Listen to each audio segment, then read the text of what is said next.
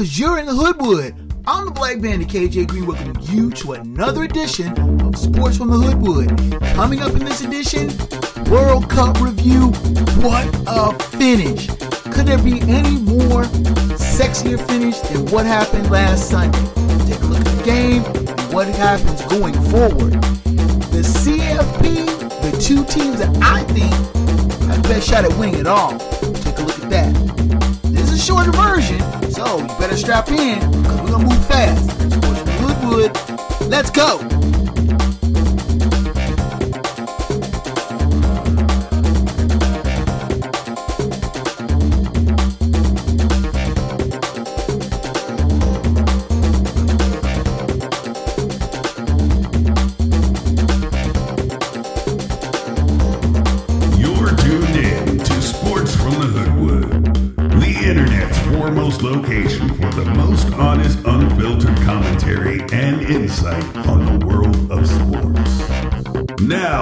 Again, here's Hoodwood's hometown hero, KJ Green.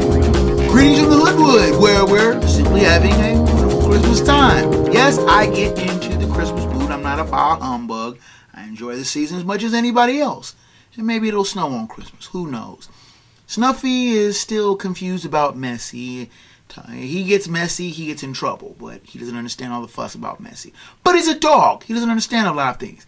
I'm your man KJ Green, welcoming you back to the Hoodwood, and let's right off the top, let's dive into that World Cup. What a finish! I mean, a lot of people say soccer is boring. A lot of people say they don't get the whole thing of why a billion people was were watching that finale broadcast. If you didn't see it, you missed one heck of a game.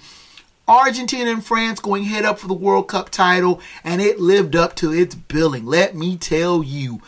Argentina jumping out to a quick 2 0 lead with Messi scoring on a penalty kick and then setting up uh, Angel Di Maria on a beautiful finish in the 36th minute.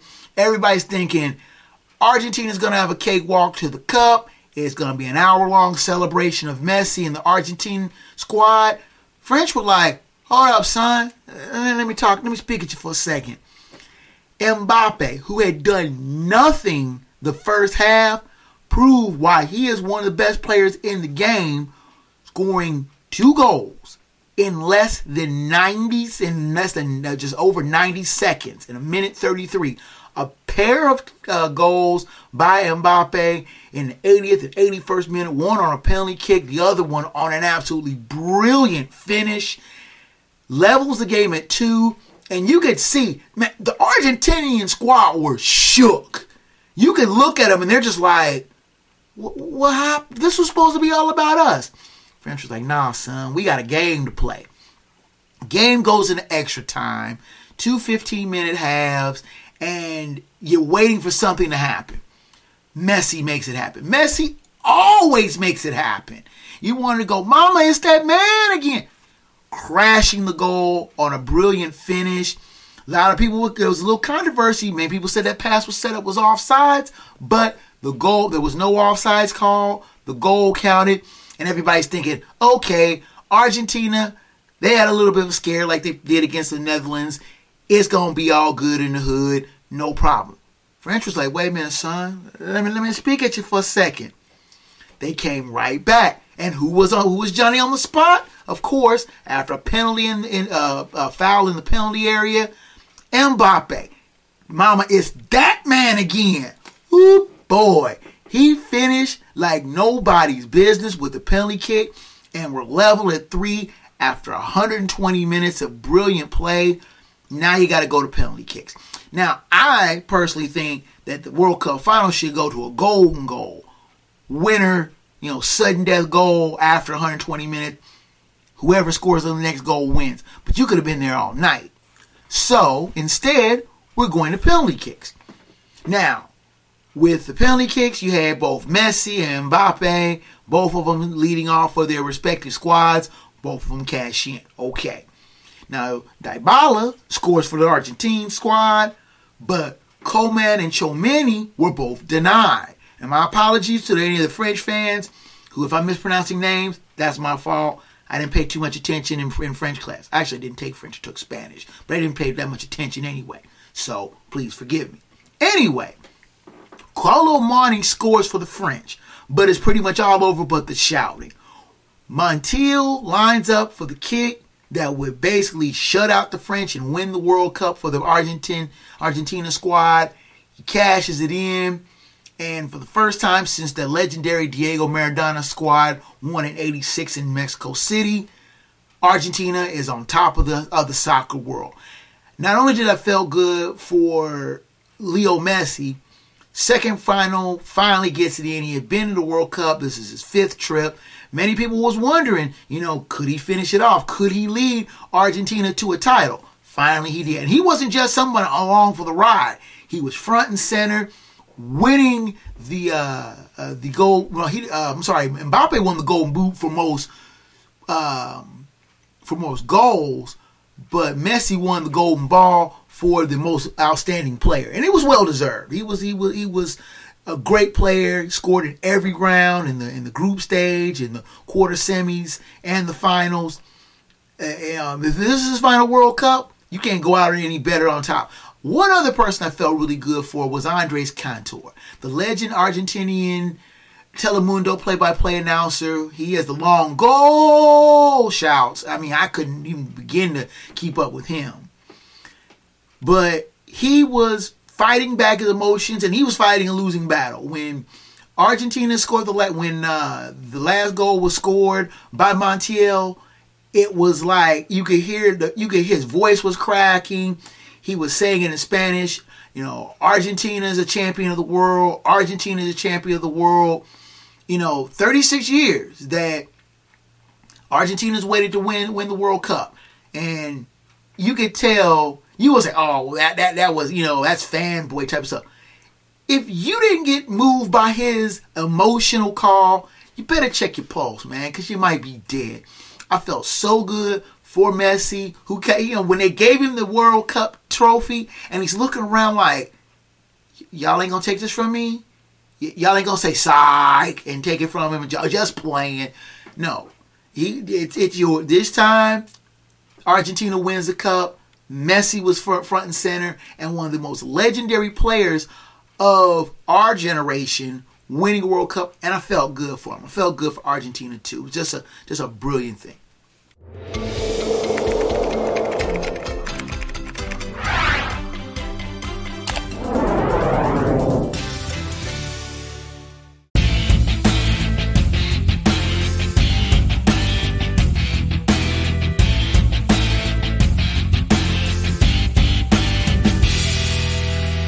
Now, let's switch gears to another type of football. Not soccer, but American football.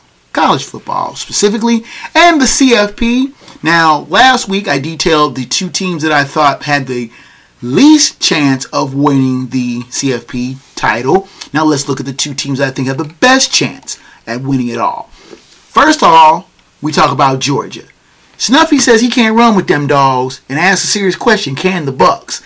That is going to be the question that's going to haunt Ohio State about Georgia. Not only do they run and run and run and run. I mean, you have a three-headed running game with Edwards, McIntosh, and Milton, and they just keep rotating them in and in and out, in and out. And they're going to run the ball down your throat.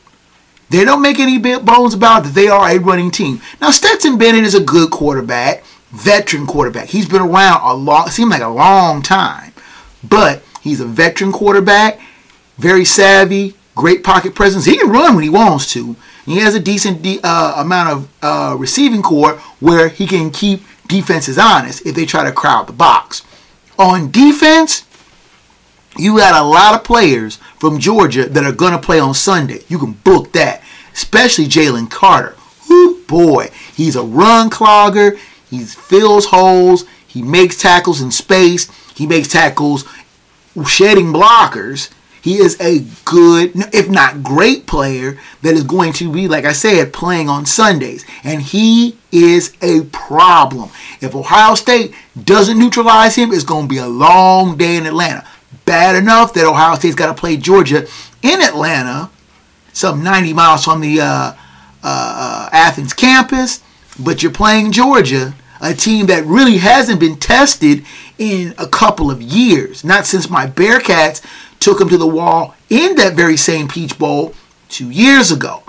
That notwithstanding, Ohio State's got got a good team, but they have their work cut out for them taking on the Bulldogs in Atlanta.